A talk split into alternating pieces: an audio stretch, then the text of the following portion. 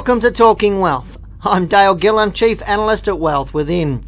Over the last few weeks, we've been talking about a lot of different things on this show. But today I really want to get into about three different things to talk about because the market has been such an interesting place over the last week. I thought I'd update you on what really goes on in our share market. Firstly, obviously last Wednesday the market fell something like three percent in price on the one day, which was the largest one-day fall we've seen since September eleventh. Now, some people out there were panicking on their shares, and we'll, we'll get into that in a little bit more detail in a few minutes. But first, I'd like to talk about Telstra. Now, Telstra recently paid its dividend. Now, what we're looking at here is the Telstra price rose up since the float of T three, and it rose pretty strongly with the hedge funds and the managed funds trying to buy that stock to secure this first dividend. Now that they've paid that dividend, or Telstra has paid that dividend, what we're seeing is these institutions now selling that stock. And as of today, Monday the fifth of March, Telstra's fallen around twelve percent since the time the sixteenth of February.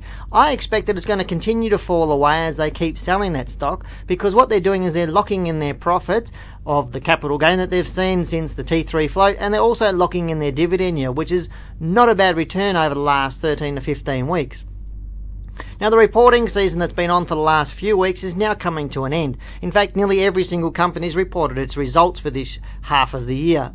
What we're going to see now is a reduce in the volatility, because when reporting season's on, a lot of people get nervous because obviously the company can report better than expected results or underperform what they did expect, and that really does affect the share price at different times, and we normally see a bit more volatility during reporting season, so expect that to start reducing over the over the next week or two.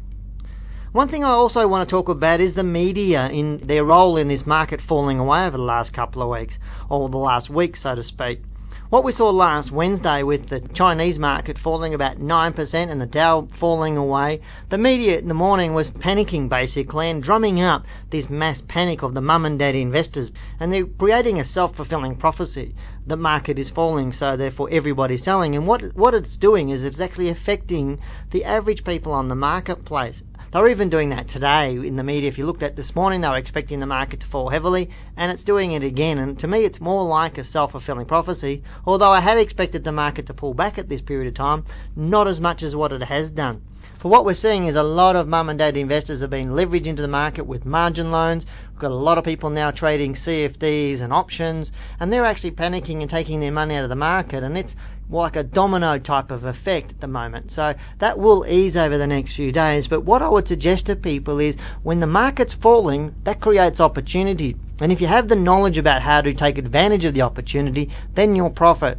I don't think there's much to worry about this fall, but uh, some people, are, as I said, are highly leveraged with margin loans, lines of credit, using things, instruments, highly leveraged instruments such as C F Ds and options, and those people are getting out of the market because they are losing a hell of a lot of money right now. So uh, what I expect, if you don't really understand these instruments, then don't trade them. Stick with blue chip shares.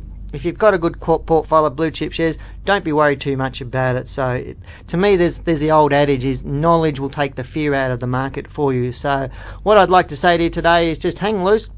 There'll be some great opportunities over the next week to buy some shares if you know how to get all of those. So I'm going to sign off this week, and I look forward to chatting you next week. I'm Dale Gillham, Chief Analyst at Wealth Within.